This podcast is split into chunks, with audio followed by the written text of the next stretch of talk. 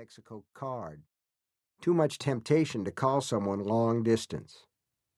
There was enough left over to occasionally buy books, neither of us could live without those, and to pay for my bad habits, beer and cigarettes, but very little beyond that.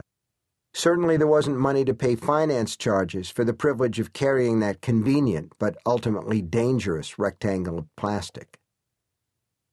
What leftover income we did have usually went for things like car repairs, doctor bills, or what Tabby and I called kid shit toys, a second-hand playpen, a few of those maddening Richard Scarry books. And that little bit of extra often came from the short stories I was able to sell to men's magazines like Cavalier, Dude, and Adam. In those days, it was never about writing literature, and any discussion of my fiction's lasting value would have been as much of a luxury as that Texaco card. The stories, when they sold, they didn't always, were simply a welcome bit of found money.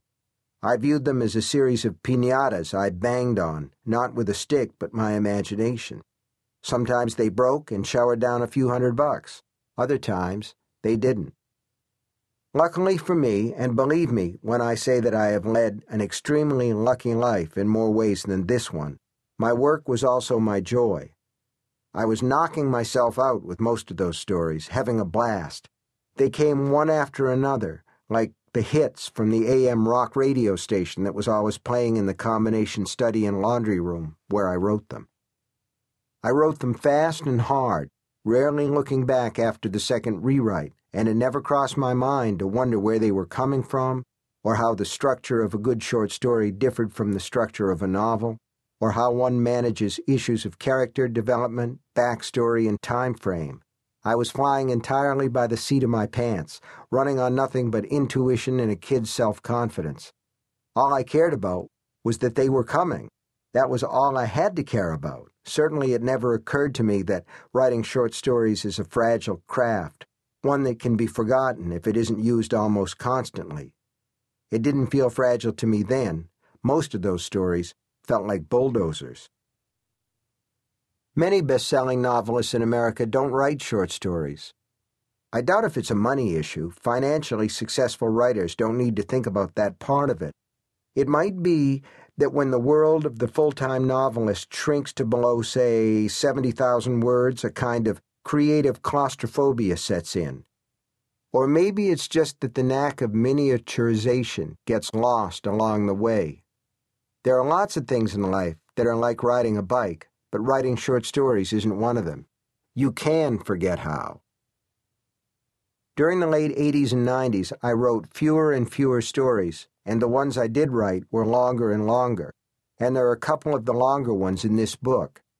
That was okay but there were also short stories I wasn't writing because I had some novel or other to finish, and that wasn't so okay.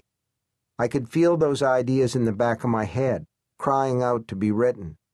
Some eventually were, others, I'm sad to say, died and blew away like dust. Worst of all, there were stories I no longer knew how to write, and that was dismaying. I knew I could have written them in that laundry room on Tabby's little Olivetti portable, but as a much older man, even with my craft more honed and my tools, the Macintosh I'm writing on tonight, for instance, much more pricey, those stories were eluding me.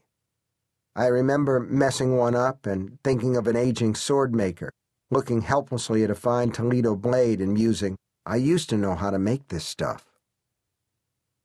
Then one day, three or four years ago, I got a letter from Katrina Kenison, who edited the Best American Short Story series. She has since been succeeded by Heidi Pitlor, to whom the book you are listening to is dedicated. Ms. Kenison asked if I'd be interested in editing the 2006 volume. I didn't need to sleep on it or even think it over on an afternoon walk. I said yes immediately.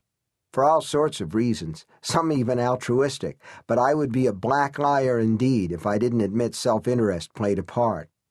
I thought if I read enough short fiction, immersed myself in the best the American literary magazines had to offer, I might be able to recapture some of the effortlessness that had been slipping away. Not because I needed those checks, small but very welcome when you're just starting out, to buy a new muffler for a used car or a birthday present for my wife.